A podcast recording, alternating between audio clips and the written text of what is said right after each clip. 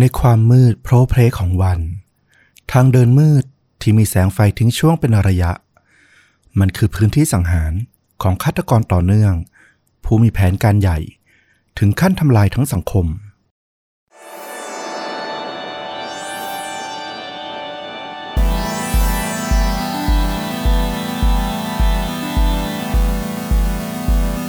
ทั้งสังคมสวัสดีครับสวัสดีครับฆาตจริงยิ่งกว่าหนังพอดแคสต์จากช่องชวนดูดะอยู่กับต้อมครับแล้วก็ฟลุ๊กครับกับหนึ่งเรื่องราวฆาตกรรมสุดเข้มข้นพร้อมการแนะนำภาพยนตร์ที่มีเนื้อหาใกล้เคียงกับเรื่องจริงนะครับผมพบกันทุกวันจันทร์และพฤหัส 2 ทุ่มตรงวันนี้ฟลุ๊กเตรียมเรื่องราวจุดเด่นเป็นอย่างไรบ้างครับเป็นคดีที่เกิดขึ้นในช่วงปี1980แล้วก็มีผลที่สั่นสะเทือนสังคมอยู่ไม่น้อยเหมือนกันแสดงว่าต้องเป็นประเด็นใหญ่โตนำมาซึ่งการถกเถียงเปลี่ยนแปลงกฎหมายหรืออะไรประมาณนั้นหรือเปล่าไม่ถึงขนาดนั้นแต่ว่าต้องบอกว่าแรงจูงใจของฆาตกรหรือคนร้ายในเรื่องนี้มีความน่าสนใจเหมือนกันวันนี้มาล้วงลึกจิตใจฆาตกรกันนะครับน่าสนใจเช่นเคยก่อนจะเริ่มต้นนิดนึงขอโปรโมทอีกสักรอบกับ Twitter ของชวนดูดะนะครับตอนนี้ที่กำลังอัดกันอยู่เนี่ยมีผู้ติดตามแล้ว170ท่านขอบพระคุณมากนะครับรู้สึกว่าเป็นอีกโลกนึงที่เหมือนเราได้ฟีดแบ็กแล้วก็ได้พูดคุยกันแบบเร็วดีเหมือนกันนะตามทันหรือเปล่าคุณต้อมต้องยอมรับว่าตอนนี้ก็อาจจะยังไม่ค่อยทันอาจจะยังไม่ได้เก็ตกับธรรมชาติของมันบางอย่างแต่พยายามทำความเข้าใจอยู่แต่ใครที่ท่องอยู่ในทวิตภพอยากจะมาติดตามพูดคุยกับเรานะครับก็ชวนดูดะ CHUANDODA ฝากไว้ด้วยตรงนี้นะครับหวังว่าผู้ติดตามจะถึง200ท่านเร็วๆนะเชิญฟลุ๊กครับผมครับก็วันนี้นะครับก็จะพาต้อมแล้วก็คุณผู้ฟังเนี่ยไปยังเมืองแห่งหนึ่งชื่อว่าซอลต์เลคซิตี้นะก็เป็นเมืองหลวงเมืองศูนย์กลางของรัฐยูทาห์ที่สหรัฐอเมริกาในวันหนึ่งของเดือนสิงหาคมปี1980วันที่20สิงหาคมนักศึกษา4คนนะเขาก็เดินผ่านทางสวนสาธารณะที่อยู่ในซอลต์เลคซิตี้เนี่ยเรียกตามตรงก็คือมาออกเดทกันนั่นแหละประกอบไปด้วยหนุ่มคนหนึ่งชื่อว่าเดวิดมาร์ตินอายุ18ปีเขาเนี่ยเพิ่งซ้อมจากวงประสานเสียงมาเสร็จแล้วก็ออกมาจ็อกกิ้งมาพบเพื่อนสาวของเขาที่ชื่อว่าเทอร์รี่เอลรอดทั้งคู่ก็ออกเดทกันได้ประมาณไม่กี่สัปดาห์เองก็เพิ่งคบกันใหม่ๆแล้วก็เพื่อนของพวกเขาเนี่ยอีกคู่หนึ่งก็คือไรเออร์อิงเกอร์ซอลนะก็มาเป็นเพื่อนของคุณเทอร์รี่ซึ่งเธอเนี่ยก็มาเดทกับหนุ่มอีกคนหนึ่งที่ชื่อว่าเท็ดฟิลเรียกได้ว่าเป็นการออกเดทคู่ที่น่าจะมีความสุขทันใดนั้นเองเดวิดก็คุกเข่าลงนะแต่ไม่ใช่ท่าขอแต่งงานนะมันไม่ได้โรแมนติกเลยเพราะเขาอะซุดเข่าลงแล้วก็ทิ้งตัวล้มคว่ำหน้าลงกับพื้นเลยเทอร์รี่ที่แบบอยู่ข้างๆก็ตกใจแต่ตอนนั้นอะเธอก็รู้สึกร้อนผ่าไปที่แขนนะเท็ดเองนี่แหละชายหนุ่มอีกคนที่ยืนอยู่เห็นเลือดอยู่เต็มแขนของเทอร์รี่เลยเขาก็เลยบอกว่าให้พวกสาวๆ2คนเนี่ยคือเทอร์รี่แล้วก็อิงเกอร์ซอลเนี่ยรีบหาที่หลบเพราะว่าดูจากลักษณะแล้วอะน่าจะถูกลอบยิงเฮ้ยส่วนตัวเขาเองเนี่ยเท็ดเนี่ยเห็นเพื่อนน่ะล้มลงไปกับพื้นแล้วเขาก็พยายามไปดูเพื่อนน่ะไปดูเดวิดว่ายังมีชีวิตยังหายใจอยู่ไหมแล้วก็พยายามจะลากร่างของเดวิดเนี่ยขึ้นมาเพื่อที่จะพาไปหลบแต่ไม่ทันอะไรเขาเองก็สุดตัวลงไปนอนกับพื้นอยู่ข้างๆกันเลยเดวิดเนี่ยต้องบอกว่าโชคดีอยู่นิดหน่อยเหมือนกันเพราะว่าตอนที่ทีมกู้ภัยมาถึงเนี่ยเขายังหายใจรวยรินอยู่นะแต่ว่าก็น่าเสียดายว่าอีกไม่กี่ชั่วโมงต่อมาเนี่ยเขาก็ทนไม่ไหวแล้วก็เสียชีวิตไปต้องบอกว่าเดวิดเนี่ยที่ถูกยิงล้มไปก่อนเนี่ยถูกยิงถึง3นัดซ้อนนะคือหลังจากที่เขาถูกยิงล้มลงไปกับพื้นแล้วเนี่ยเขายังถูกยิงซ้ำอีก2นัดส่วนเท็ดฟิลเนี่ยนอนตายคาที่อยู่ตรงสวนสาธารณะตรงทางเดินนั้นเลยฟังมาเหมือน4คนแทบจะไม่เห็นผู้ก่อเหตุเลยใช่ไหมเนี่ยถูกต้องนักสืบก็ลงพื้นที่นะพยายามสอบหาพยานนะว่าเกิดอะไรขึ้นกันแน่ทำไมถึงมีการยิงกันตรงกลางเมืองอย่างนี้พยานคนหนึ่งที่อยู่ในที่เกิดเหตุเขาก็เล่าว่าเขาเนี่ยได้ยินเสียงปืนนะดังขึ้นมาจากอาคารร้างฝั่งตรงข้ามถนนซึ่งทางเทอร์รี่เองเนี่ยที่อยู่ข้างๆเดวิดเนี่ยก็ตอนนี้เนี่ยถูกพาไปส่งที่โรงพยาบาลก็กำลังรักษาบาดแผลที่แขนอยู่เธอก็เล่าว่าพวกเธอเนี่ยเดินมาถึงตรงทางแยกเนี่ยเป็นทางม้าลายข้ามทางแยกเนี่ยเธอก็ได้ยินเสียงดังเหมือนประทัดดังขึ้นจากนั้นไม่นานเดวิดก็ล้มลงแล้วเธอก็ ร้อนแสบร้าวอยู่ที่แขนจนกระทั่งเห็นเลือดถึงได้รู้ว่าเธอถูกยิงและทุกอย่างก็ดูแบบสับสนวุ่นวายไปหมดเลยตอนนั้นเธอรี่บอกว่าก่อนหน้านี้ไม่นานไม่กี่นาทีไม่ถึงชั่วโมงเนี่ยพวกเขาเนี่ยเพิ่งถูกรถคันหนึ่งเนี่ยเกือบจะพุ่งชนขณะข้ามถนนซึ่งตรงนั้นมันเป็นทางแบบวันเวย์ดังนั้นเป็นไปไม่ได้เลยที่รถอาจจะไม่เห็นคนเดินข้ามแล้วก็ไม่ชะลอเธอค่อนข้างมั่นใจว่ากลุ่มของเธออาจจะถูกเป็นเป้าโจมตีโดยไม่รู้ตัวมาตั้งแต่แรกแล้วแต่คราวนี้เนี่ยพอถามไปว่าแล้วไอ้รถคันที่ว่ามันเป็นยังไงเธอก็บอกว่ามันค่อนข้างมืดนะตรงนั้นจำไม่ได้เลยว่ามันเป็นรถรุ่นอะไรแล้วก็เลขทะเบียนเนี่ยคือมองไม่ทันเลยไม่ได้สังเกตดังนั้นไม่ต้องถามเลยว่าคนขับเนี่ยลักษณะเป็นยังไงคือแทบไม่เห็นเลยคือมาแบบตั้งใจชนแล้วก็ผ่านไปแบบเร็วมากใช่ถูกต้องเธอก็บอกว่าเนี่ยกลุ่มของเธอเนี่ยเหมือนจะถูกพยายามฆ่ามา2 ครั้งติดกันเลยตำรวจนะก็แบบงงไปหมดเพราะว่าคดีนี้มันไม่มีแรงจูงใจอะไรเป็นพิเศษเลยพอเช็คประวัติของทั้งหนุ่มสาว4 คนนี้มันก็ไม่มีประวัติอาชญากรรมหรือว่าไม่มีเหตุทะเลาะวิวาทหรือสอบถามแล้วเนี่ยมันก็ไม่มีคู่กรณีที่แบบรุนแรงถึงขั้นจะแบบฆ่ากันเหมือนกับว่าฆาตกรไม่มีแรงจูงใจอะไรพิเศษเหมือนเขาก็แค่แบบดวงซวยที่ถูกเป็นเป้าสังหารขึ้นมาเฉยๆถ้าอย่างนั้นคือต้องบอกว่าตำรวจเองก็มองไป2 ทางนะทางหนึ่งเนี่ยถ้านักฆ่าคนนี้เนี่ยเป็นการจำผิดยิงคนผิดเนี่ยมันก็อาจจะออกไปอีกรูปหนึ่งแต่ถ้าเลวร้ายขึ้นหน่อยเนี่ยก็คือคนร้ายไม่ได้จำผิดแต่มันคือการสุ่มฆ่าอันนี้จะน่ากลัวมากๆเพราะว่ามันจะกลายเป็นว่าเหยื่อจะเกิดขึ้นที่ไหนก็ได้จะเป็นใครก็ได้ละไม่สามารถป้องกันเหตุที่จะเกิดขึ้นในอนาคตได้ง่ายเลยคือฆ่าเอาสนุกเอาอะไรก็ไม่รู้แหละแต่การสุ่มฆ่าน่ากลัวจริงๆถูกต้องเช้าวันรุ่งขึ้นนะพอที่มีแสงสว่างมากขึ้นเนี่ยตำรวจก็เข้ามาเก็บหลักฐานเพิ่มเติมนะหลังจากที่เมื่อคืนเนี่ยก็พยายามเก็บเท่าที่มองเห็นเนี่ยได้ไปส่วนหนึ่งละพวกเขาก็ไปเจอนะรอยยางรถตรงข้ามสวนสาธารณะบริเวณใกล้ๆเป็นทิศทางเดียวกับที่ได้ยินเสียงปืนนะตำรวจก็ถ่ายภาพแล้วก็วัดขนาดของล้อเนี่ยเอาไว้เปรียบเทียบ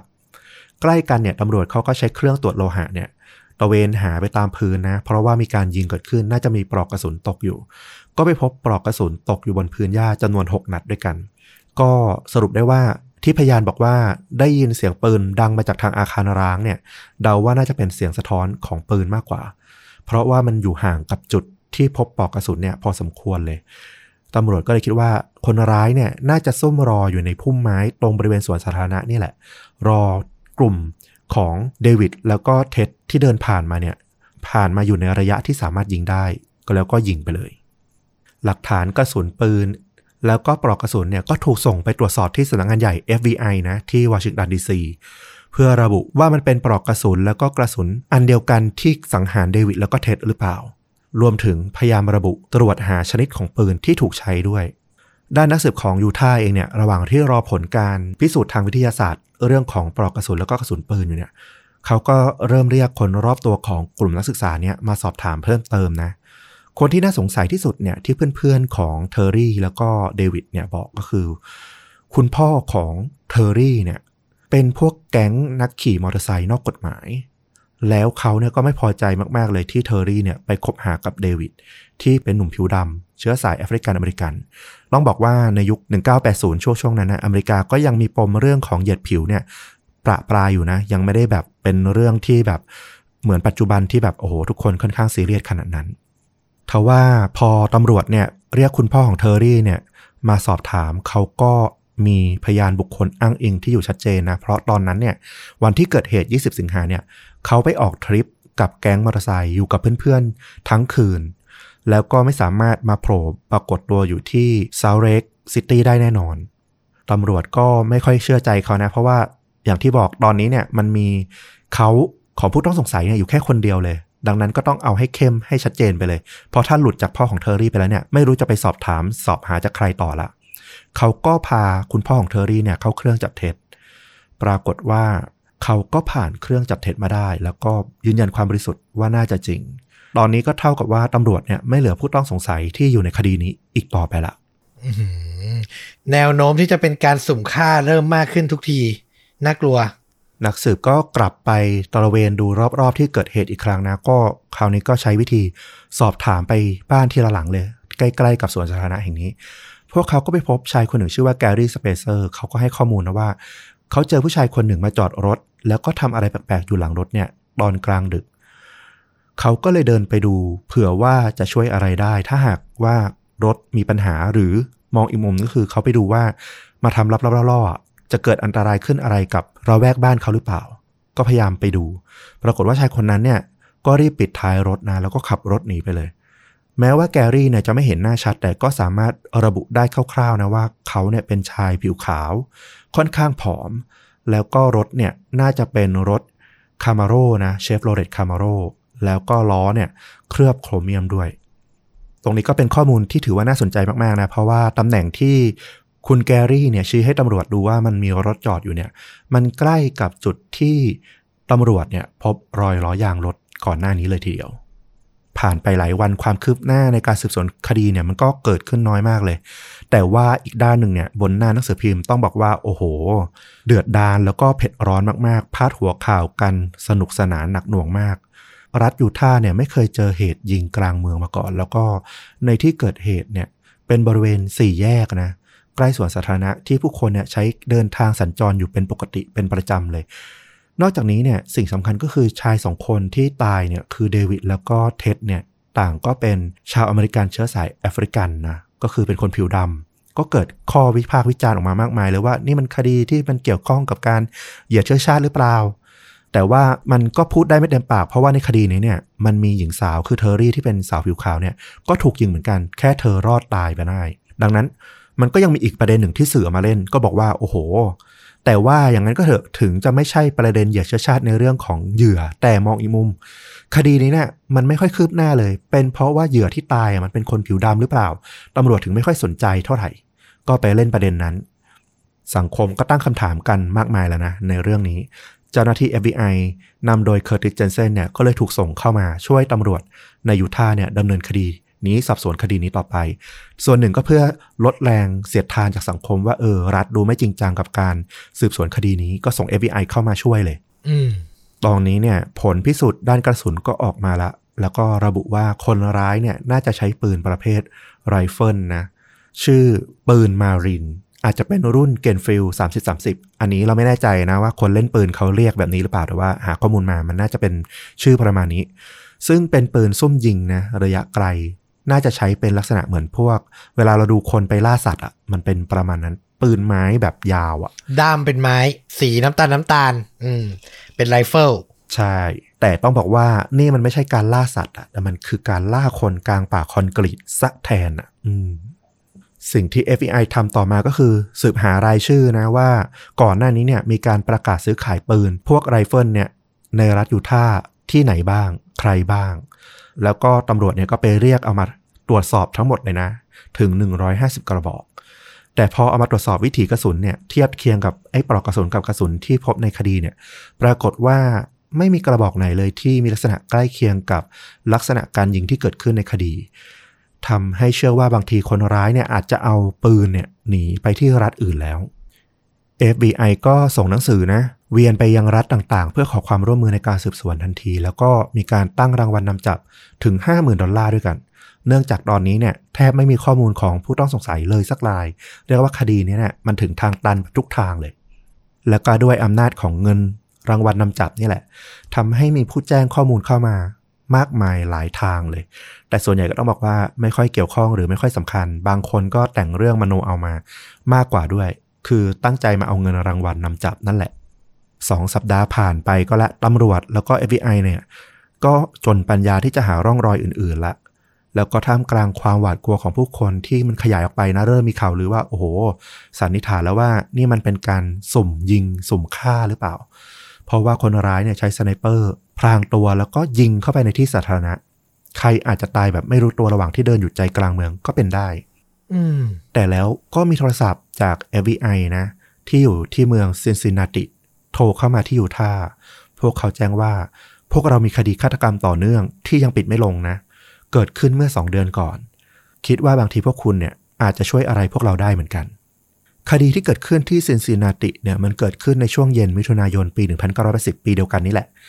มีเด็กชายวัย13ปีชื่อว่าดันเต้บราวน์แล้วก็เด็กชายอายุ14ปีชื่อว่าดารินเรนทั้งคู่เนี่ยก็ออกจากบ้านแล้วก็เดินไปที่ร้านค้าแถวๆบ้านจะไปซื้อขนมกันเวลาโพรเพลเย็นนั่นแหละก็จะมีไฟตามทางเดินนะเสาไฟปรากฏว่าพอเดินมาถึงตรงเสาไฟข้างทาง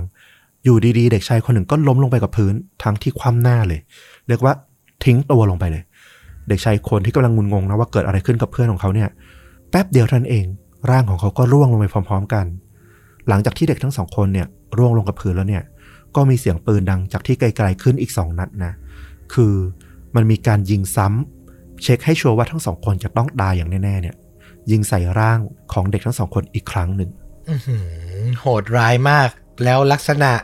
การฆ่าใกล้เคียงกับเคสที่ยูทาห์มากๆเลยตำรวจก็รีบมาที่เกิดเหตุนะแล้วก็ตรวจสอบแล้วก็ไม่มีพยานเห็นอะไรที่น่าสงสัยเลยคือไม่เห็นเลยว่าคนร้ายเนี่ยคือใครอยู่ตรงไหนมันเหมือนยมทูตที่มันชั่วช้าแล้วก็อำพรางตนในความมืดนะใช้อาวุธสังหารระยะไกลเดริลเนี่ยต้องบอกว่าตายคาที่เลยส่วนดันเต้เนี่ยอายุ13เนี่ยโชคดีนิดหนึ่งรอดชีวิตมาได้แต่ก็บาดเจ็บสาหัสนะเป็นตายเท่ากันตอนนี้เนี่ยไม่มีพยานเลยแม้แต่ตัวดันเต้ที่รอดชีวิตมาเนี่ยก็ไม่สามารถบอกลักษณะของคนที่ยิงเขาได้เลยเพราะว่าเขาไม่รู้ด้วยซ้ำว่าเขาถูกยิงจากทางไหน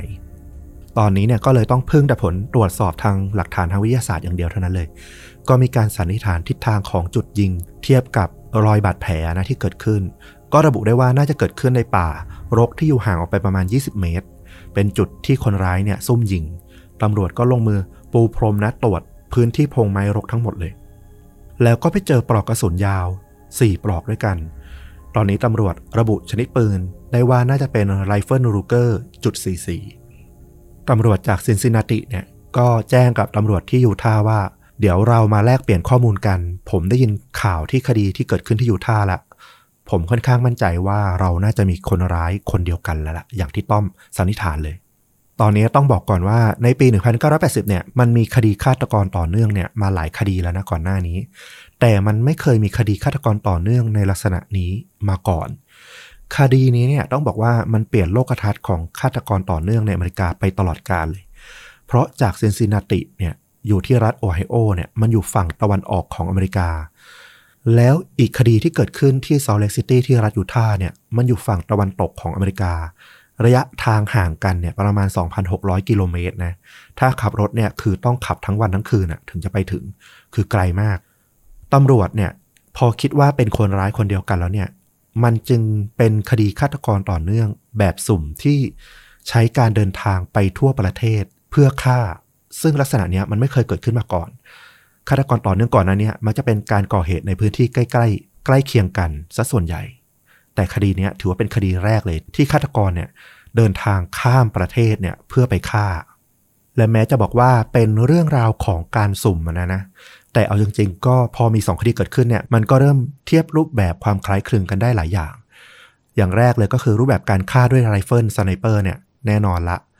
ทั้งที่ซอลต์เลคซิตี้แล้วก็ซินซินนาติเนี่ยเหมือนกันส่วนอีกประเด็นหนึ่งเนี่ยก็คือเหยื่อที่ตายเนี่ยล้วนเป็นเด็กหนุ่มหรือเด็กชายเชื้อสายแอฟริกันอเมริกันทั้งสิ้นเลยข้อสงสัยเรื่องของลัทธิอุดมการณ์เหยียดเชื้อชาติเนี่ยพวกนาซีนีโอนาซีเนี่ยเริ่มมาเกี่ยวข้องละตำรวจในยูทาห์เนี่ยก็กลับมารื้อข้อมูลนะจากผู้ที่มาแจ้งข้อมูลก่อนหน้าเนี่ยเพื่อประสงค์รับเงินรางวัลนำจับเนี่ยก็มาตรวจสอบอีกครั้งแล้วก็ไปเจอข้อมูลชุดหนึ่งที่น่าสนใจที่ก่อนหน้าเนี่ยเขาปล่อยผ่านไปเพราะคิดว่ามันดูแบบไม่ค่อยเข้าเขาแต่ตอนนี้เนี่ยพอมีประเด็นเรื่องของเหยียดเชื้อชาติเนี่ยข้อมูลนี้เริ่มน่าสนใจละคือมีผู้หญิงคนหนึ่งเขาอ้างตัวว่าชื่อมิกกี้ซึ่งจริงๆก็เป็นชื่อปลอมนะเพราะว่าเธอเนี่ยทำอาชีพเป็นพวกขายบริการทางเพศแบบพาร์ทไทม์เธอมาแจ้งว่าเธอเนี่ยอาจจะเคยได้พบกับคนร้ายมาก่อนนะแต่ว่าเธอมีเงื่อนไขในการให้ข้อมูลกับตำรวจคือตำรวจต้องรับรองว่าเธอเนี่ยจะต้องไม่ถูกดำเนินคดีใดๆทั้งสิ้น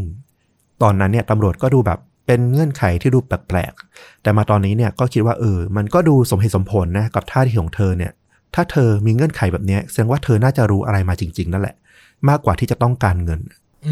ตอนนี้ตำรวจก็มาเรียก มิกกี้เนี่ยเข้ามาคุยอีกรอบหนึ่งเธอก็เล่าว่าเธอเป็นนักศึกษานะที่ต้องทำงานส่งตัวเองเรียนแล้วเธอเนี่ยก็จะขายบริการเนี่ยอาทิตย์ละ2วันประมาณช่วงเดือนสิงหาคมเนี่ยประมาณกลางเดือนระหว่างที่เธอเดินอยู่บนถนนที่เป็นที่รู้กันนะว่ามันเป็นถนนที่หญิงขายบริการเนี่ยจะมายืนรอรับแขกก็มีชายคนหนึ่งขับรถ Camaro สีแดงเนี่ยมาเทียบอยู่ข้างๆเธอแล้วก็ชวนเธอไปงานปาร์ตี้แน่นอนว่าวันนั้นจริงๆเธอเนี่ยจะเลิกงานละเธอจะกลับที่พักเธอก็เลยปฏิเสธเข้าไปแต่เขาก็ขยันขยอเธอหนักขึ้นนะบอกว่าไปเธอหน้าอะไรอย่างเงี้ยเดี๋ยวเธอไปกับฉันเนี่ยคุ้มค่าแน่นอนด้วยความที่เขาก็ไม่มีท่าทีที่จะคุกคามอะไรเธอนะดูไม่ใช่ผู้ชายที่น่ากลัวอะไรเธอก็อยากได้เงินเพิ่มด้วยก็เลยโอเคก็ยอมขึ้นรถไปกับเขาพอขึ้นรถไปเขาก็แนะนำตัวนะเขามีสำเนียงแบบคนจากรัฐทางใต้เขาบอกว่าเขาชื่อบิลแฮกแมนดูจากลักษณะเนี่ยเขาเป็นชายผิวขาวรูปร่างผอมแล้วก็มีผมสีทองนะพวกเขาทั้งคู่เนี่ยก็เดินทางมาถึงห้องพักที่เป็นโมเทลที่บิลเนี่ยเช่าอยู่พอเข้าไปในห้องเนี่ยมิกกี้ก็บอกว่าเธอสังเกตเห็นมีปืนยาวอยู่2กระบอกอยู่ที่มุมห้องแล้วบิลเองเนี่ยก็มีปืนลูกโม่สีเงินยาวเนี่ยอยู่กับตัวอีก1กระบอกสัญชาตญาณเธอก็บอกเลยว่าอย่าไปพูดถึงอย่าไปถามถึงพวกมันดีกว่าอาจจะเป็นอันตรายได้บิลก็เป็นคนที่มีรอยสักด้วยแขนข้างซ้ายของเขาเนี่ยเป็นรูปนกอินทรีแบบที่พบเห็นในพวกสัญลักษณ์ของอเมริกานะแล้วก็แขนข้างขวาเนี่ยจะมีรอยสักรูปของยมทูตอยู่เธอก็เลยระแวงระวังนะว่าบางทีบิลเนี่ยอาจจะเป็นพวกสมาชิกแก๊งหรือพวกสมาชิกของกลุ่มก้อนอะไรที่แบบอันตรายหรือเปล่าคิดภาพตามเนี่ยในใจเธอตอนนี้น่าจะคิดว่าไม่น่าขึ้นรถคันนี้มาเลยถูกต้องแต่ว่ามาอยู่ในห้องเขาแล้วนะก็ทำอะไรไม่ได้ละหลังที่เสร็จกิจกรรมต่างๆเนี่ยบิลก็บอกกับมิกกี้ว่าเดี๋ยวจะพาไปเลี้ยงข้าวกลางวันแล้วก็เดี๋ยวพาไปส่งเธอที่บ้านด้วยแต่ระหว่างที่ขับรถกลับไปส่งเธอที่บ้านเนี่ยเขาก็เปรยขึ้นมาอยู่ดีๆก็เปรยขึ้นมาในรถนั่นแหละสิ่งที่มิกกี้ได้ยินเนี่ยทำให้เธอเนี่ยรู้สึกแบบตัวแข็งทื่อไปเลย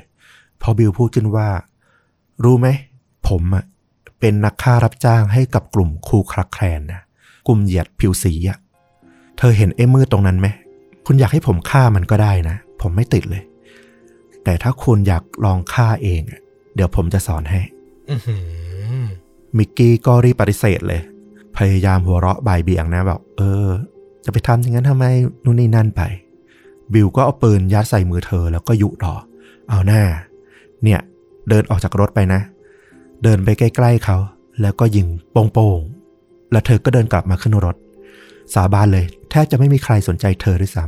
ำมิกกี้ก็รู้สึกไม่ค่อยดีละเธอก็ใช้วิธีเปลี่ยนเรื่องพูดนะซึ่งก็เป็นทักษะที่สาวให้บริการเนี่ยก็มีอยู่ละเธอก็ใช้วิธีเปลี่ยนเรื่องคุยไปให้เขาเปลี่ยนเรื่องแล้วก็ได้ผล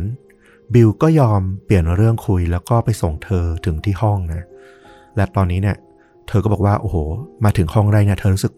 เหมือนรอดตายอ่ะแล้วเธอก็แบบไม่อยากเจอหน้าบิลอีกเลยทว่าหลังจากนั้นเนี่ยผ่านมาไม่กี่วันเธอก็ได้ยินข่าวเรื่องของชายหนุ่มผิวดำเนี่ยถูกยิงที่กลางเมืองแล้วก็ทำให้เธอเนี่ยรู้สึกคิดกลับไปถึงเรื่องที่บิลพูดแล้วนั้นก็ทำให้เธอแบบหลอนไปเลย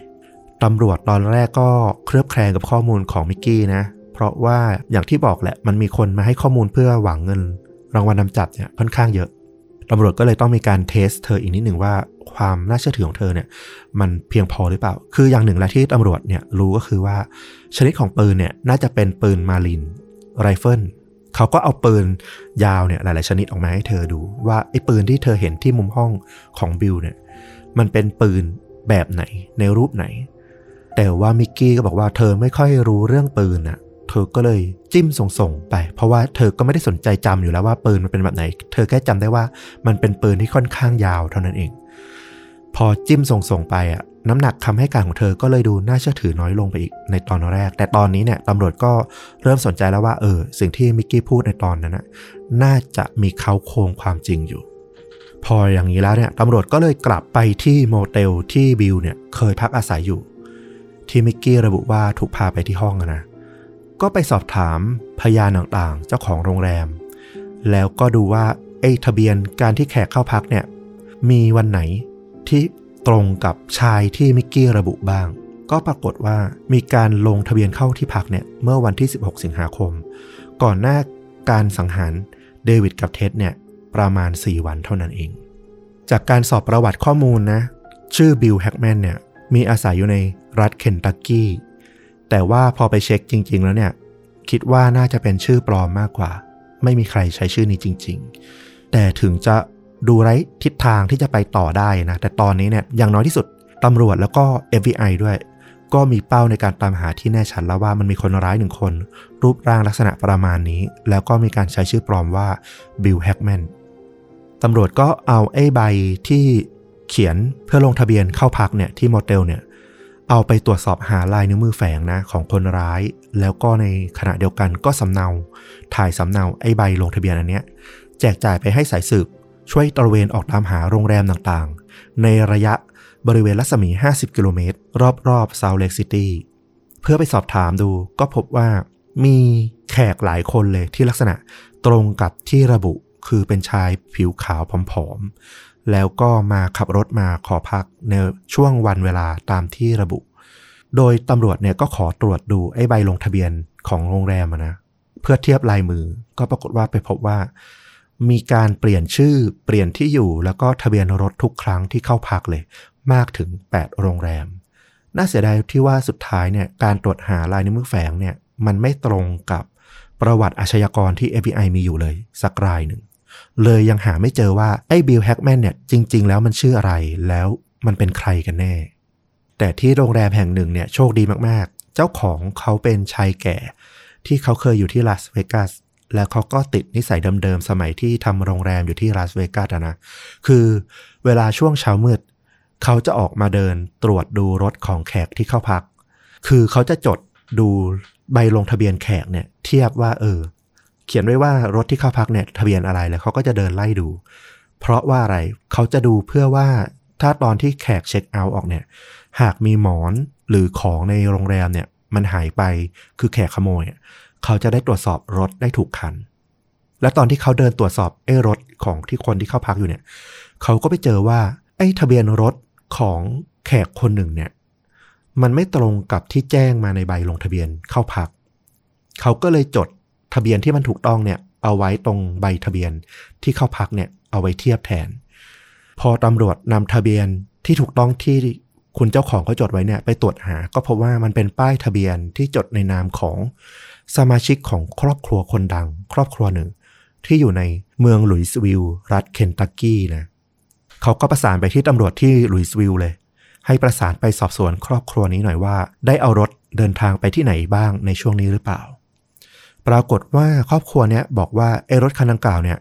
พวกเขาขายไปละเมื่อหลายเดือนก่อนและแน่นอนว่ารายละเอียดของผู้ซื้อเนี่ยมันระบุอยู่ในใบเสร็จเนี่ยมันก็เป็นชื่อปลอมเหมือนเดิมเลยก็ยังหาตัวตนที่แท้จริงของคนที่ใช้รถคันดังกล่าวไม่ได้แต่ว่ามันก็ไม่ถือว่าเสียเปล่าซะทีเดียวนะเพราะว่าการซื้อขายครั้งนั้นเนี่ยมันก็เป็นเรื่องที่ค่อนข้างใหญ่นะมันเป็นเงินก้อนใหญ่ทำให้ครอบครัวที่ขายรถเนี่ยเขาค่อนข้างจำหน้าตาของผู้ชายที่มาซื้อได้เป็นอย่างดีเลยเขาก็ให้ความร่วมมือนะในการช่วยทำภาพเหมือนของคนร้ายออกมา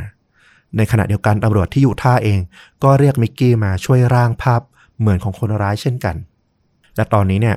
ตำรวจที่ลุยส์วิลล์เนี่ยก็แฝกภาพของคนร้ายเนี่ยส่งมาให้ตำรวจที่อยู่ท่าปรากฏว่ามันแทบจะเหมือนกับภาพเดียวกันเลยมันเป็นชายผิวขาวผมหยักศอกยาวประบ่าสีน้ำตาลทองนะแล้วก็ใส่แว่นกันแดดทรงใหญ่แบบที่นิยมกันในยุค 70-80 แบบนั้นแหละอารมณ์ตีใหญ่ชัดชัยเปล่งพาณิชย์อย่างนั้นบ้านเลแบนประมาณใช่อย่างนั้นเลยใช่แต่ว่าผมเขาจะยาวๆหน่อยนะเหมือนพวกนักร้องฮิปปี้หน่อยก็คือตอนนี้คนที่ซื้อรถกับคนที่คุณโสเภณีเขาให้ภาพสเก็ตมา2แหล่งตรงกันใช่ตอนนี้ก็มีภาพของคนที่คิดว่าน่าจะเป็นผู้ต้องสงสัยในคดีนี้แล้วแหละแต่คราวนี้เนี่ยจะออกประกาศจับมันก็ไม่ง่ายนะเพราะว่ามันมีแค่รูปไม่มีชื่อแล้วก็ข้อมูลอื่นเลยตำรวจก็เลยตัดสินใจเอาชื่อปลอมที่ไปตรวจพบทั้งหมดเนี่ยที่เขาใช้เข้าพักที่ต่างๆเนี่ยแล้วก็ทะเบียนรถปลอมต่างๆเนี่ยโยนทั้งหมดใส่เข้าไปในระบบฐานข้อมูลกลางที่ชื่อว่า NCIC ซึ่งมันเชื่อมโยงกับหน่วยงาน ที่ทำหน้าที่กำกับกฎหมายเนี่ยกว่า 57,000 แห่งทั่วประเทศที่เป็นโครงข่ายในการตามหาสืบหาคนร้ายในคดีเนี่ยโดยที่ระบุข้อหาให้กับทุกชื่อเนี่ยว่าชักดาบฆ่าที่พักบ้างฉ้อโกงโรงแรมบ้างขโมยของบ้างคือมันก็เป็นคดีเล็กๆน้อยๆแหละแต่ว่าอย่างน้อยที่สุดถ้ามีการแจ้งจากทางโรงแรมโมเตลต่างๆเนี่ยก็จะสามารถตามหาตัวได้ทันทีก็เรียกว่าเป็นการลงทุนหวานแหเสี่ยงทุ่มสุดตัวกับทุกอย่างที่ตำรวจมีในตอนนี้ละและหลังจากนั้นไม่นานนะ25กันยายนประมาณ1เดือนหลังจากที่เกิดคดีที่ยูทาห์เจ้าหน้าที่ในรัฐเคนตักกี้เนี่ยก็ได้รับแจ้งจากเจ้าของโรงแรมแห่งหนึ่งในท้องถิ่นบอกว่ามีแขกเข้ามาพักแล้วก็ตรงกับประกาศจับคดีลักทรัพย์อยู่ในบัญชีพอดีเลยตำรวจก็เอารถนะ8คันมาล้อมจับเลยตรงที่ลานจอดรถเนี่ยก็พบรถ Chevrolet Camaro นะสีแดงจอดอยู่ตรงลานจอดก็ค่อนข้างแน่ใจแล้วว่าน่าจะเป็นคนร้ายที่ตามหาอยู่แหละตำรวจก็ไปเคาะประตูห้องนะเรียกให้ออกมาแขกที่อยู่ในห้องเนี่ยก็เปิดออกมาโดยไม่ได้คิดเลยว่าจะมีตำรวจอยู่ด้านนอกนะเพราะว่าตำรวจมา8คันแต่ก็ไม่ได้มาแบบกระเดิกอะไรพอเปิดประตูปั๊บตำรวจก็บุกชาร์จจับทันทีปรากฏว่าบนเตียงในห้องเนี่ยยังมีปืนไรเฟิลเนี่ยวางอยู่2กระบอกเลยเรียกว่าจับได้คาหนังคาเขาเลยทีเดียวตอนนี้เนี่ยตำรวจสามารถสอบชื่อจริงของผู้ชายคนนี้ได้ละเขามีชื่อจริงว่าโจเซฟพอลแฟรงคลินตำรวจจากยูทาห์แล้วก็ซินซินนาตินะก็ได้รับแจ้งจากทางรัฐเคนตักกี้ว่าให้มาดูผู้ต้องหาที่ได้รับการแจ้งเนี่ยแต่พอตำรวจจากยูทาห์เดินทางมาถึงที่เคนตักกี้ก็ต้องตกใจเพราะว่าแฟรงคลินน่ะได้หนีไประหว่างอยู่ในห้องสอบสวนคือนักสืบที่เคนตักกี้อ่ะมันก็เป็นเมืองเล็กๆแหละห้องสอบสวนก็ไม่ได้มาตรฐานอะไรมากมายนะก็มีหน้าต่างเปิดทิ้งไว้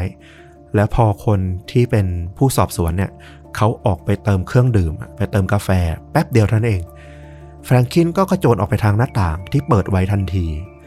แล้วเขาก็ทิ้งรถCamaroเอาไว้นะหายเข้ากลีบเมฆไปเลย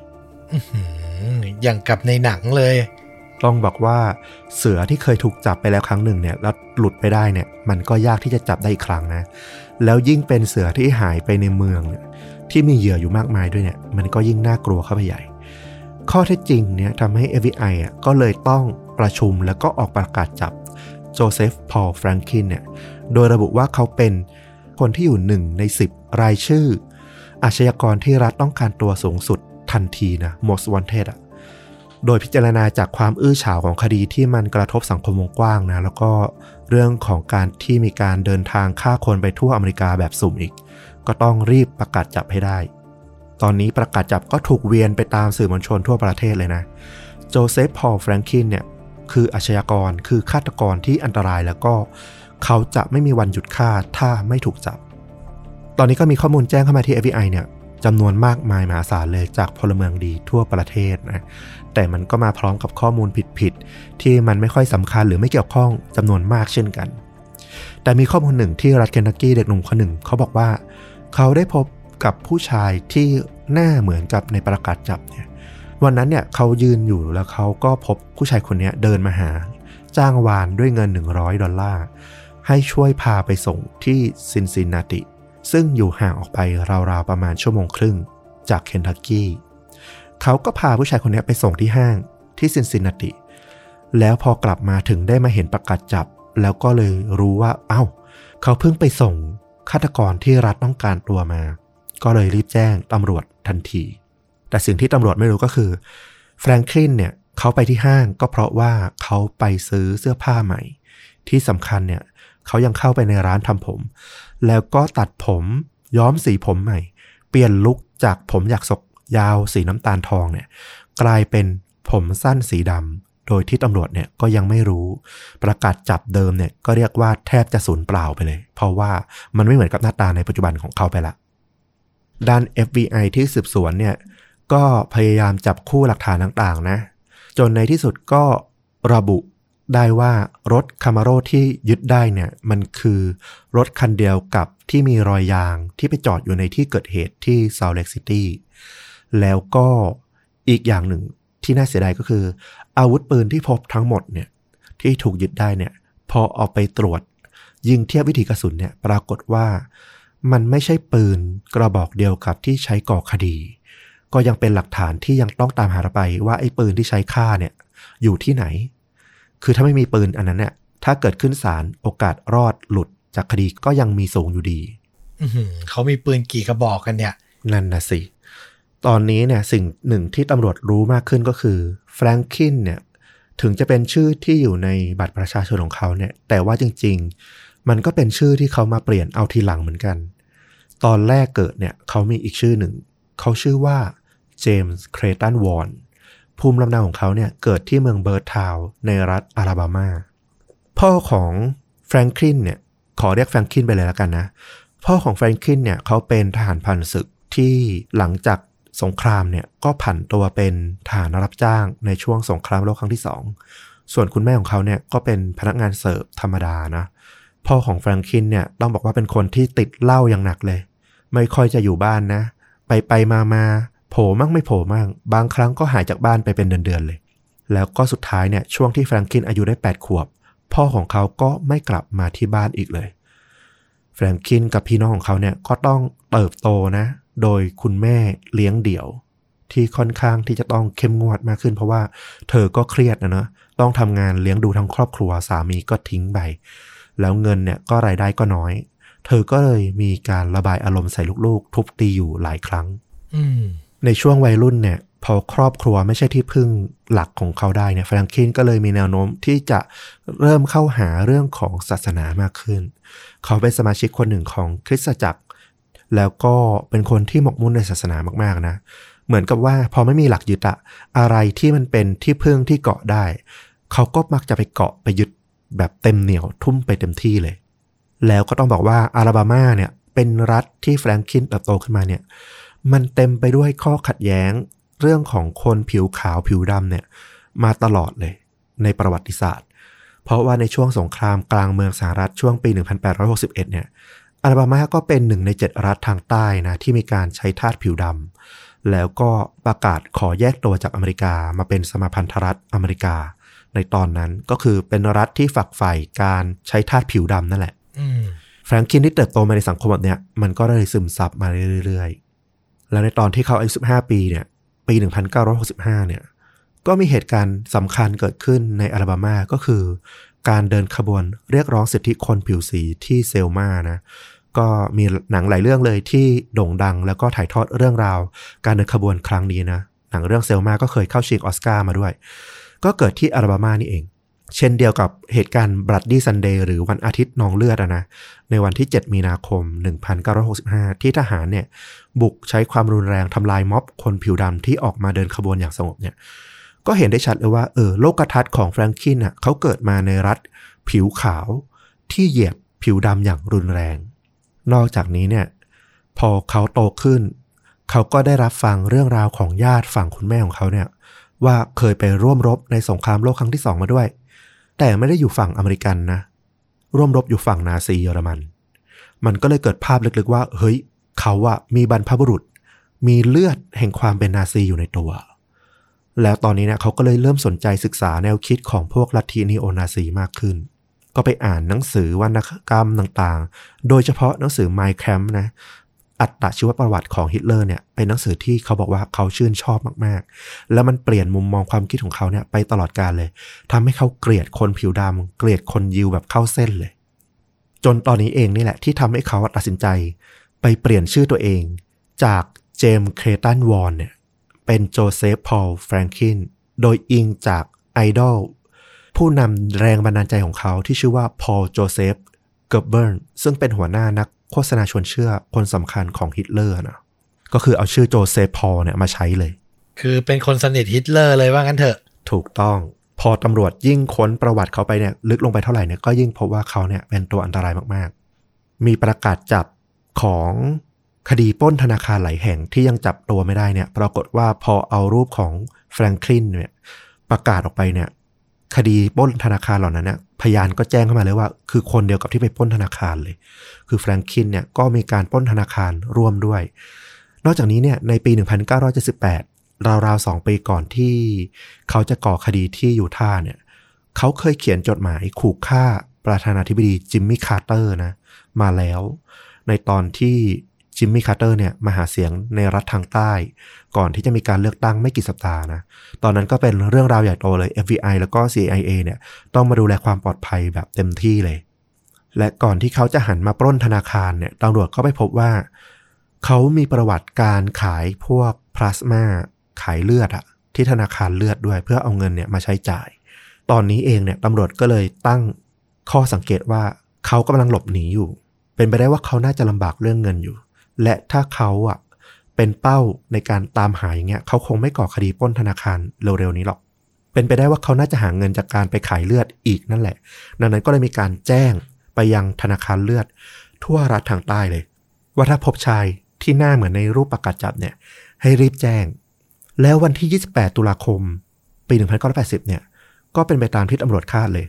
ที่คลินิกแห่งหนึ่งในแทมปานะแฟรงคินก็เดินเข้ามาแล้วก็มาขายพลาสมาเลือดของเขาแต่น่าเสียดายนะที่เขาเปลี่ยนทรงผมจนอย่างที่บอกมันเปลี่ยนเป็นคนละคนไม่เหมือนกับประกาศจับละทว่าในใบประกาศที่แจ้งไปตามธนาคารเลือดเนี่ย FBI เขาก็ยังแจ้งตำหนิจุดสังเกตอื่นๆมาด้วยนะนั่นก็คือรอยสักรูปนกอินทรีที่แขนซ้ายแล้วก็รูปยมทูตที่แขนขวานั่นเองพอพยาบาลเนี่ยที่ต้องมาเจาะเลือดเนี่ยเขาถกแขนเสื้อแฟรงคินขึ้นเนี่ยเขาก็เห็นรอยสักนกอินทรีแบบเต็มตาเลยรู้ทันทีเลยว่ามันคือคนเดียวกับที่ประกาศของตำรวจเนี่ยแจ้งมา FBI ได้รับแจ้งก็รีบมาล้อมจับแฟรงคินอย่างรวดเร็วเลยเขาถูกนำตัวขึ้นเครื่องบินไปยังรัฐยูทาห์เพื่อขึ้นศาลทันทีทว่าอย่างที่บอกนะคดีนี้เนี่ยมันยังขาดหลักฐานสำคัญแล้วก็แรงจูงใจไม่มีความชัดเจนเลยอาวุธสังหารก็ไม่ถูกพบดังนั้นการจะเชื่อมโยงว่าแฟรงคินเป็นคนฆ่าจริงๆเนี่ยมันค่อนข้างเบาอัยการเขตที่ยูทาห์เนี่ยเขาดูสำนวนแล้วเขาก็บอกตรงๆนะว่าดูละแฟรงคินน่าจะรอดแหละถ้าเอาขึ้นศาลเรื่องนี้ทำเอาตำรวจยูทาห์นะแทบจะตกเก้าอี้หมดแรงเลยเพราะว่าโอ้โหทุ่มตามหามาตั้งนานพอจับมาได้จะเอาขึ้นศาลดูท่าจะรอดซะละแต่ FBI ก็เข้ามารับคดีนี้ต่อทันที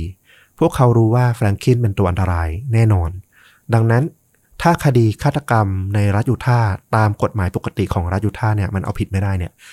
FBI ก็เลยใช้วิธีการยกเรื่องของการเหยียดเชื้อชาติเนี่ยเรื่องของละเมิดสิทธิพลเมืองเนี่ยตามรัฐธรรมนูญเนี่ยเข้ามาเอาผิดแทนมันเป็นความผิดต่อสหรัฐอ่ะมันไม่ใช่ความผิดต่อรัฐต่อบุคคลซึ่งเนี่ยมันก็สามารถเอาไปสู่การจับกุมโดยรัฐบาลกลางได้แต่ว่าสิ่งที่ FBI ต้องทำก็คือสำนวนที่มันฟ้องได้แข็งแรงพอนะว่าแฟรงคินเนี่ยเป็นภัยต่อรัฐธรรมนูญสหรัฐต่อสิทธิพลเมืองของคนอเมริกันจริงๆพวกเขาก็ไปตามสืบตามสัมภาษณ์คนรอบตัวแฟรงคินนะครอบครัวเพื่อนร่วมงานแล้วก็ไปพบว่าเขาเคยเป็นสมาชิกของกลุ่มคูคาแคลนที่ล่าคนผิวดำมาแล้วรวมถึงยังเป็นสมาชิกของพรรคนาซีแห่งอเมริกาด้วยเรียกว่าตอนนี้ก็มีแรงจูงใจที่สมบูรณ์มากขึ้นละมาประกอบสำนวนแต่สุดท้ายเนี่ยก็เหมือนเดิมคืออาวุธปืนเนี่ยที่ตรวจยึดได้เนี่ยมันไม่สอดคล้องกับวิถีกระสุนที่พบในศพนะดังนั้นก็ยังมัดตัวเขาได้ยากแต่ระหว่างที่แฟรงคินถูกจับคุมขังอยู่ในคุกเนี่ยเขาก็ได้ไปพบกับนักโทษคนหนึ่งชื่อว่าโรเบิร์ตเอเรราเนี่ยเป็นนักโทษคดีลักทรัพย์ธรรมดามากๆเลยแต่ว่าเผอิญตอนอยู่ในคุกเนี่ยเขาไปมีเหตุทะเลาะวิวาทกับนักโทษผิวดำมาก็เลยถูกจับย้ายมาขังร่วมกับแฟรงคินจริงๆเอเรราเนี่ยไม่ได้ทะเลาะเรื่องเหยียดผิวนะเขาแค่มีปัญหาส่วนตัวกับนักโทษคนนั้นแต่ว่าแฟรงคินเนี่ยพอได้ยินก็รู้สึกว่าเอเรราเนี่ยคือเพื่อนร่วมอุดมการณ์เขาเลยเป็นคนที่เหยียดผิวแล้วก็ต้องการกำจัดพวกผิวดำเหมือนกับเขาก็เลยเผลอเล่าวีรกรรมของตนเองนะให้กับเอเรราฟังว่าเขาเคยฆ่าคนผิวดำที่ยูทาห์แล้วก็ทำนู่นทำนี่อีกหลายๆที่เลยเอเรราเนี่ยได้ข้อมูลชุดนี้ก็รู้ดีเลยว่าโอ้โหตอนนี้เขามีอำนาจต่อรองแล้วเขาก็เลยติดต่อไปกับ FBI นะว่าเขายินดีขึ้นเป็นพยานให้ในศาลนะแต่ขอแลกกับอิสรภาพคือยกเลิกโทษทั้งหมดที่เขาได้รับเลยFBI ฟังเงื่อนไขแล้วก็พิจารณานะว่าเอานักโทษเนี่ยไปขึ้นศาลน่ะจะเชื่อได้แค่ไหนก็ไม่รู้กลับกรอกหรือว่าแต่งเรื่องเพื่อเอามาต่อรองหรือเปล่าก็ไม่รู้ไม่ค่อยเชื่อใจเอเรราเห็นความลังเลของ FBI นะก็เลยรีบพูดว่าเขามีข้อมูลชุดหนึ่งมันสำคัญมากๆนะถ้าตกลงตามเงื่อนไขของเขาเนี่ยเขายินดีบอก ลองไปหาดูก่อนก็ได้ถ้ามันตรงเนี่ยก็มาคุยกันต่อข้อมูลชุดนี้ก็คือเขาบอกว่าเขารู้ว่าแฟรงคลินเนี่ยหายไปไหนมาหลังจากที่ก่อคดีที่ยูทาห์แล้วแฟรงคลินเล่าว่าเขาขับรถนะหนีขึ้นไปทางเหนือ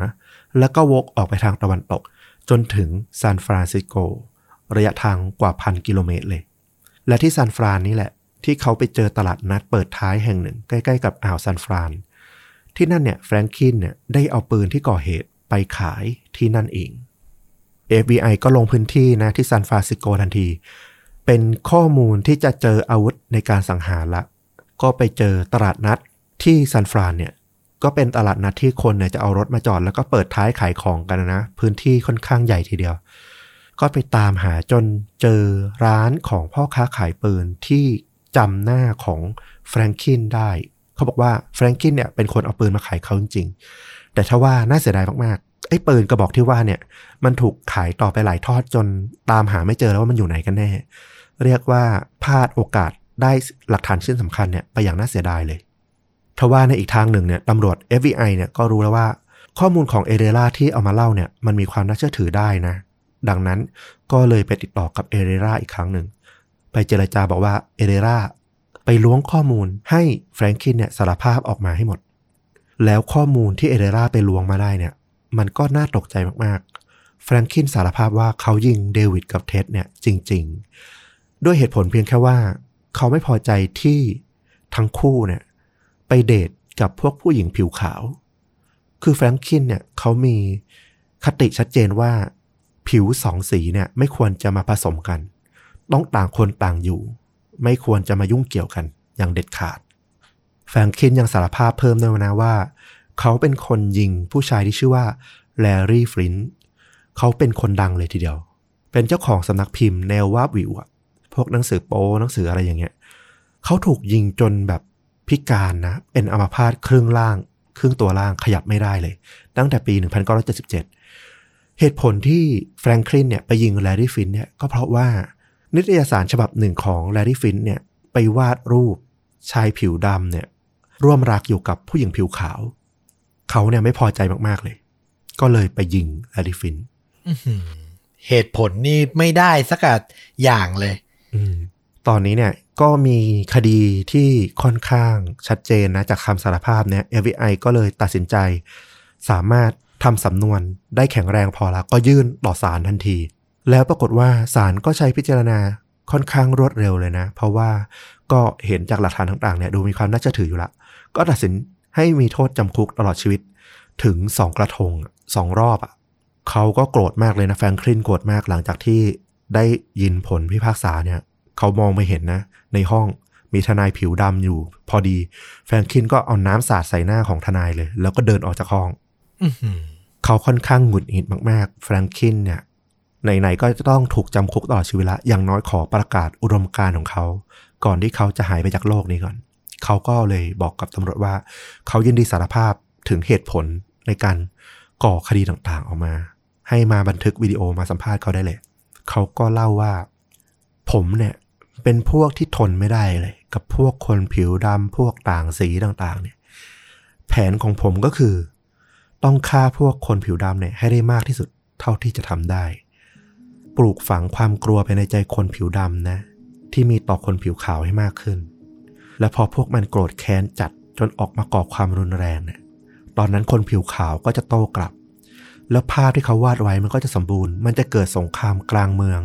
ระหว่างเชื้อชาติเกิดขึ้นนั่นคือสิ่งที่เขามุ่งหวัง หลังจากนั้นประมาณ2 เดือนนะเขาก็ถูกพามาที่ศาลอีกครั้งระหว่างที่ถูกพามาที่ห้องนั่งรอพิจารณาผลเนี่ยตำรวจศาลเนี่ยก็ทิ้งเขาไว้ในห้องมีถูกล่ามโซ่อยู่ละก็ไม่น่าเป็นห่วงเท่าไหร่แล้วตำรวจศาลเนี่ยก็ออกจากห้องไปแฟรงคลินก็ใช้จังหวะนั้นละปลดโซ่ตัวออกแล้วก็พยายามเปิดประตูหนีนะแต่ประตูมันล็อกอยู่เขาก็เลยใช้วิธีถอดบานพับประตูอะทั้งบานออกมาแล้วก็หนีออกมาจากห้องตำรวจศาลเนี่ยกลับมาเจอห้องว่างเปล่าบานประตูถูกถอดนอนอยู่เนี่ยโอ้โหตกใจเลยว่าแฟรงคลินกำลังหนีตอนนั้นเนี่ยพวกตำรวจเนี่ยก็นึกได้ว่าทางเดียวที่แฟรงคลินจะหนีออกจากศาลได้สำเร็จเนี่ยคือต้องใช้ลิฟต์เท่านั้นและไอ้ลิฟต์ตัวที่ว่าเนี่ยมันต้องใช้คีย์การ์ด ของตำรวจศาลในการกดเรียกลิฟต์ดังนั้นแฟรงคลินน่าจะยังอยู่ในนี้นี่แหละไม่น่าจะหนีไปได้แต่ปรากฏว่าพอไปดูไอ้ลิฟต์ตัวที่ว่าแฟรงคลินใช้ลวดหนีบกระดาษถอดแกะแผงวงจรของลิฟต์แล้วก็เอาสายไฟมาต่อรัดวงจรเพื่อเรียกลิฟต์มาได้คือเขาหนีออกไปสำเร็จแล้วโอ้โหพวกตำรวจก็รีบประสานไปที่ตำรวจในพื้นที่เลยนะข้างนอกว่าเฮ้ยรีบแจ้งเลยมีประกาศด่วนเลยว่าให้ระวังนักโทษร้ายแรงกำลังหลบหนีคือไม่รู้เลยว่าแฟรงคลินถูกโทษแบบจำคุกตลอดชีวิตแล้วหลุดไปอย่างเงี้ยเขาจะคุ้มคลั่งแล้วก็ทำอะไรที่รุนแรงมากๆหรือเปล่าแต่ระหว่างที่เกิดความวุ่นวายในศาลอยู่นั่นตำรวจศาลคนหนึ่งที่ตรวจลิฟต์อยู่ก็สังเกตว่าไอ้ฝ้าด้านบนของตัวลิฟต์มันมีร่องรอยถูกงัดแงะอยู่เขาก็เลยลองเปิดดูแล้วเขาก็เอาไฟฉายเนี่ยส่องขึ้นไปเห็นเงาตะคุ่มกำลังเคลื่อนไหวอยู่ในช่องระบายอากาศปรากฏว่าแฟรงคลินหลอกให้ตำรวจศาลคิดว่าเขาหนีออกไปสำเร็จแต่จริงๆเขายังดักรออยู่ข้างในรอให้ตำรวจเนี่ยออกไปข้างนอกเพื่อจะให้เปิดทางสะดวกแล้วค่อยหลบหนีตำรวจศาลคนหนึ่งก็รีบปีนตามเข้าไปนะไล่ให้ทันคลานเข้าไปในท่อระบายอากาศแคบๆตามหลังแฟรงคลินไปแฟรงคลินก็รีบคลานหนีทิ้งห่างออกไปแต่สุดท้ายก็ไม่รอดเพราะว่าตำรวจสาธิคนเนี่ยมาดักรอเขาที่ปลายทางไว้ละเขาเปิดออกมาจากท่อเนี่ยก็โดนรวบจับใส่กุญแจมืออีกครั้งทันทีครั้งนี้เนี่ยเขาถูกจำคุกยาวนะ17ปีเลยต่อเนื่องมาจากคดีก่อนหน้านี้ก็ยาวมาในช่วง17ปีเนี่ยเหมือนเขาก็เริ่มจะสำนึกหรือคิดอะไรได้มากขึ้นนะเขาก็มีการสารภาพคดีฆาตกรรมอีกถึง16คดีเกิดขึ้นใน8รัฐมีเหยื่อทั้งหมดเนี่ยประมาณ20กว่าคนนะระบุชัดเจนประมาณ22คนเหยื่อทั้งหมดเนี่ยเป็นคนผิวดำหรือไม่ก็คนเชื้อสายยิวทั้งสิ้นความรุนแรงครั้งแรกของเขาเนี่ยเกิดขึ้นในปี1976ตอนอายุได้26ปีเขาสะกดรอยตามแล้วก็ดักตีทำร้ายคู่รักต่างสีผิวในวันแรงงานนะแล้วก็ปีต่อมา1977อายุ27ปีเขาก็เริ่มลงมือสังหารคนเป็นครั้งแรกก็เป็นคู่รักต่างเชื้อชาติต่างผิวสีอีกเหมือนกันในรัฐวิสคอนซินจากนั้นเขาก็เริ่มมีรูปแบบการทำเนี่ยที่ค่อนข้างชัดเจนละพอฆ่าเสร็จก็จะย้ายไปอีกรัฐหนึ่งแล้วก็สุ่มฆ่าคนผิวดำหรือยิวที่ไม่เคยรู้จักมาก่อนเนี่ยพอฆ่าเสร็จก็เปลี่ยนชื่อแล้วก็ย้ายไปอีกรัฐหนึ่ง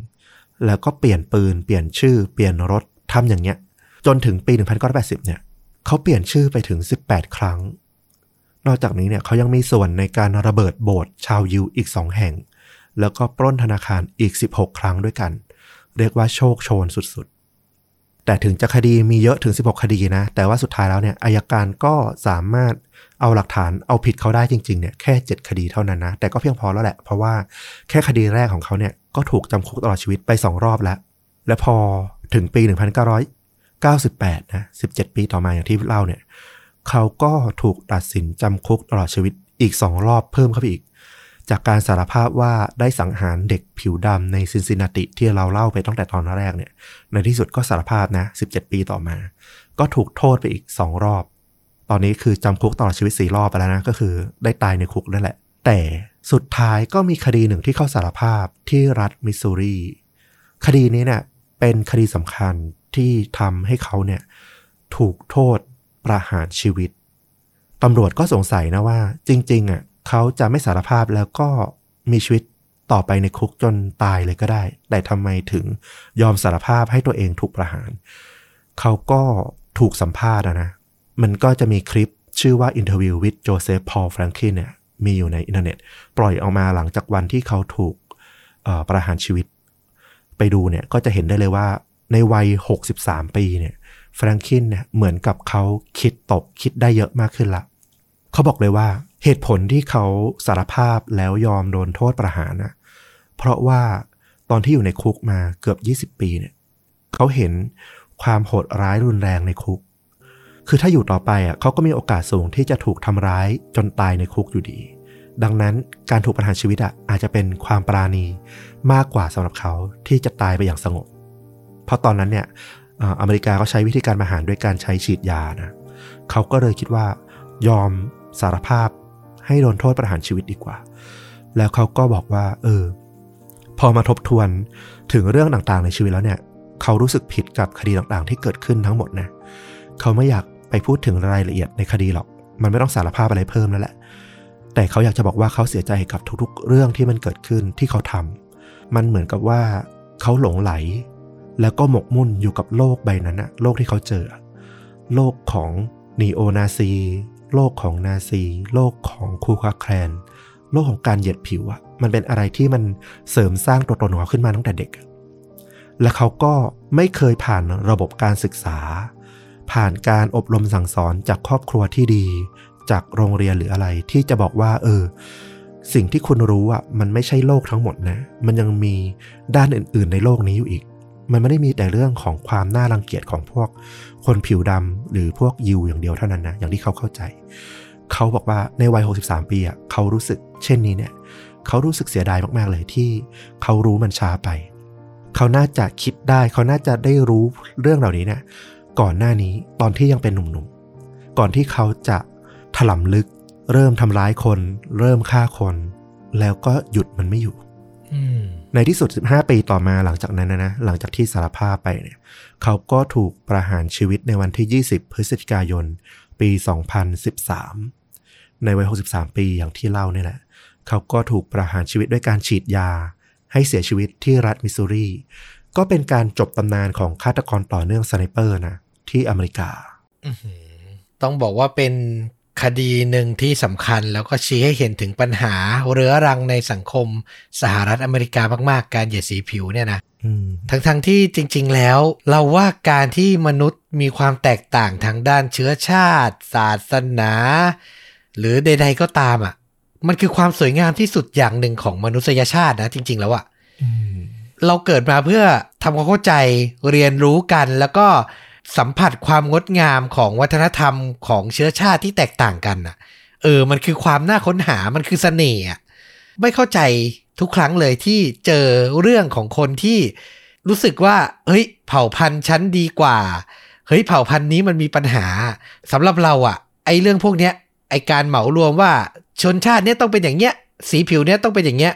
มันคือเรื่องไร้สาระมากเลยอ่ะทุกคนมันมีความงดงามและมีความเป็นปัจเจกมากๆอ่ะที่เราไม่สามารถจะไปพูดเหมารวมได้อ่ะนึกออกใช่ไหมที่ได้ยินกันชาวยิวต้องเป็นคนขี้โกงต้องเป็นคนแบบเห็นแก่ตัวเป็นคนแบบว่าร่ำรวยเอาแต่ชนชาติตัวเองอ่ะอันนี้ได้ยินบ่อยซึ่งแบบโอ้โหมันเป็นอะไรที่แบบคือคุณพูดอย่างนี้ไม่ได้อ่ะคนที่คิดอย่างนี้คนที่ตัดสินอย่างนี้มันไม่ได้อ่ะหรือเอาอินเทรนด์หน่อยจะบอกว่าโอ้โหคนรัสเซียเป็นคนแบบโหดเป็นคนไร้ความปราณีคิดแต่จะเอาชาติตัวเองเป็นใหญ่เราก็ว่ามันก็พูดไม่ได้อ่ะเพราะมันก็เห็นตัวอย่างมากมายที่คนรัสเซียเขาก็ออกมาต่อต้านสงครามอยู่ตอนนี้อ่ะเนี่ยความหลากหลายมันคือสิ่งที่มนุษย์ต้องพบต้องเจอตลอดชีวิตแล้วการทำความเข้าใจมันคือความงดงามที่สุดอย่างหนึ่งที่เราเกิดมาแล้วเราต้องทำอ่ะทำสรุปได้ดีมากๆเราได้ข้อคิดอีกอย่างหนึ่งก็คือเรื่องของครอบครัวอย่างที่เล่ามาตลอดนะเนาะว่ามันก็มีฐานความสำคัญเหมือนกันว่ามันก็เป็นกรอบภูมิคุ้มกันที่ดีให้กับเด็กตั้งแต่เด็กกันเนาะในเรื่องของการที่เขาจะโตไปเจออะไรที่มันหนักหน่วงมากกว่านี้แต่ว่าครอบครัวของคุณแฟรงคลินเขาอาจจะไม่ค่อยดีสักเท่าไหร่นะก็อาจจะมีเหตุผลในหลายๆครอบครัวแหละแต่เขาโชคร้ายหน่อยตรงที่ว่าพอโตขึ้นมาเขาก็ออกจากระบบการศึกษาแล้วก็ไม่ได้รับการให้ข้อมูลหรือชี้ทางสว่างว่าโลกมันมีหลายด้านอย่างที่ต้อมพูดอะทำให้เขาคิดว่าโลกมันมีอยู่ด้านเดียวเราจำได้ว่าก่อนหน้านี้มันจะมีไวรัลที่โรงเรียนอนุบาลที่ญี่ปุ่นน่ะที่เขาจะมีแคมเปญร่วมกับบริษัทที่เขาทำพวกสีอ่ะไม่แน่ใจว่าสีลิปหรือว่าสีอะไรแล้วเขาออกแบบสีเนี่ยให้ออกมาตรงกับผิวสีผิวของเด็กแต่ละคนน่ะเพื่อสอนว่าให้เด็กอนุบาลที่ญี่ปุ่นได้รู้ว่าแม้แต่พวกเขากันเองอ่ะที่อยู่ในห้องเพื่อนๆเขากันเองแต่ละคนก็ยังมีสีผิวที่ไม่เหมือนกันเลยทำให้เข้าใจได้ว่าความแตกต่างของเรื่องของสีผิวหรืออะไรเนี่ยมันเป็นเรื่องปกติเป็นเรื่องธรรมชาติมากๆเลยเราว่าเรื่องแบบนี้ควรถูกถ่ายทอดควรถูกสั่งสอนหรือว่าอบรมให้เข้าใจกันอ่ะโอ้โหเนี่ยแล้วก็ต้องอวยญี่ปุ่นอีกแล้วอ่ะคือวิธีการสอนแบบนี้มันดีมากแล้วการที่คิดได้ว่ามันต้องปลูกฝังเรื่องอย่างนี้ตั้งแต่ยังเด็กอ่ะการทำความเข้าใจความสวยงามของความหลากหลายอ่ะ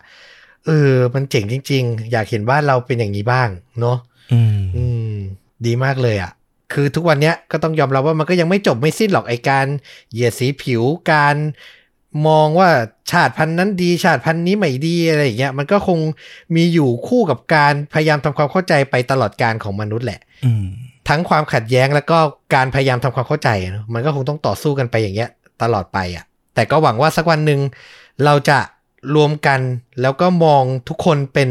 ประชากรโลกเหมือนกันได้มากกว่านี้คือทุกวันนี้มันก็มากขึ้นแล้วล่ะเรื่องของโซเชียลมีเดียเรื่องเทคโนโลยีที่ทำให้ทุกคนใกล้กันมากขึ้นเข้าใจกันมากขึ้นแต่เชื่อว่ามันยังไปได้มากกว่านี้อีกเยอะเลยก็รอที่จะเห็นวันนั้นใช่เราอยากให้ทุกคนเป็นประชากรโลกอย่างที่ต้อมพูดนะแล้วเส้นแบ่งเรื่องของชาติอ่ะมันก็จะเบาบางลงแล้วความขัดแย้งหรือสงครามอย่างที่มันเกิดขึ้นในโลกยุคปัจจุบันเนี่ยมันก็จะน้อยลงหรือว่าอาจจะหมดไปเลยก็ได้ถ้าทุกคนมองว่าทุกคนคือประชากรหรือพลเมืองของโลกเดียวกันฟังดูอาจจะโลกสวยนะแต่อยากเห็นอย่างนั้นมันเกิดขึ้นจริงๆนะครับเอาล่ะแล้วสำหรับภาพยนตร์ล่ะสำหรับภาพยนตร์จริงๆก็ไปนึกถึงเรื่องของหนังที่เกี่ยวกับว่าประเด็นด้วยเรื่องของการเหยียดผิวนะมันก็มีหลายๆเรื่องที่มันก็เป็นยุคปัจจุบันที่มันร่วมสมัยแล้วก็คลาสสิกไปแล้วแหละอย่าง Get Out หรือว่าอย่างล่าสุดเนี่ยปีที่แล้วเนี่ยก็มี Candyman นะเนาะที่เอามาทำใหม่รีเมคแล้วก็ดูคลาสสิกน่าสนใจมากแต่เรื่องนี้เนี่ยที่แนะนำเนี่ยเป็นเรื่องที่ผสมระหว่างความคลาสสิกอาร์ตหน่อยกับความเป็นหนังแบบเกรด B ดูสนุกอ่ะหนังเรื่องนี้มีชื่อว่า Antebellum หนังปี 2020เป็นเรื่องราวของผู้หญิงผิวสีคนหนึ่งที่แบบเธอเหมือนถูกว้าไปอ่ะทวิภพอ่ะไปอยู่ในยุคของสงครามกลางเมืองอ่ะยังมีการใช้แรงงานทาสอ่ะจากเธอที่มีฐานะดีอยู่ในยุคปัจจุบันอ่ะกลายต้องไปเป็นแรงงานอยู่ในฟาร์มอ่ะที่คนผิวดำถูกกดขี่ถูกทำร้ายต่างๆนานาอันเนี้ยน่าสนใจบอกแค่นี้ละกันเพราะว่าพูดไปเยอะเดี๋ยวจะสปอยอยากให้ลองไปดูกันเองน่าสนใจมากดูเป็นหนังที่ผสมแบบมีแบบแฟนตาซีนิดๆแล้วก็นึกออกเลยว่ามันคงมีการจิกกัดแล้วมีการรีมายทำสัญลักษณ์อะไรให้เราแบบได้คบคิดประเด็นเรื่องการเหยียดผิวนี่แหละนะครับเอาล่ะก็ครบถ้วนนะกับการเล่าเรื่องราวฆาตกรรมแล้วก็แนะนำภาพยนตร์ให้ลองไปหารับชมกันดูนะครับใครสนใจก็รับชมตัวอย่างได้ก่อนแปะไว้ที่ท็อปคอมเมนต์ใต้คลิป YouTube เหมือนเดิมขอบคุณทุกท่านที่รับฟังมาจนถึงตอนนี้นะครับติดตามต้อมกับฟุกได้ทุกช่องทาง Facebook YouTube Blogdit Spotify Apple Podcast และ Twitter กลับมาพบค่าจริงยิ่งกว่าหนังและเรื่องจริงยิ่งกว่าหนังได้ใหม่ในเอพิโซดต่อไปวันนี้ลาไปก่อนสวัสดีครับสวัสดีครับ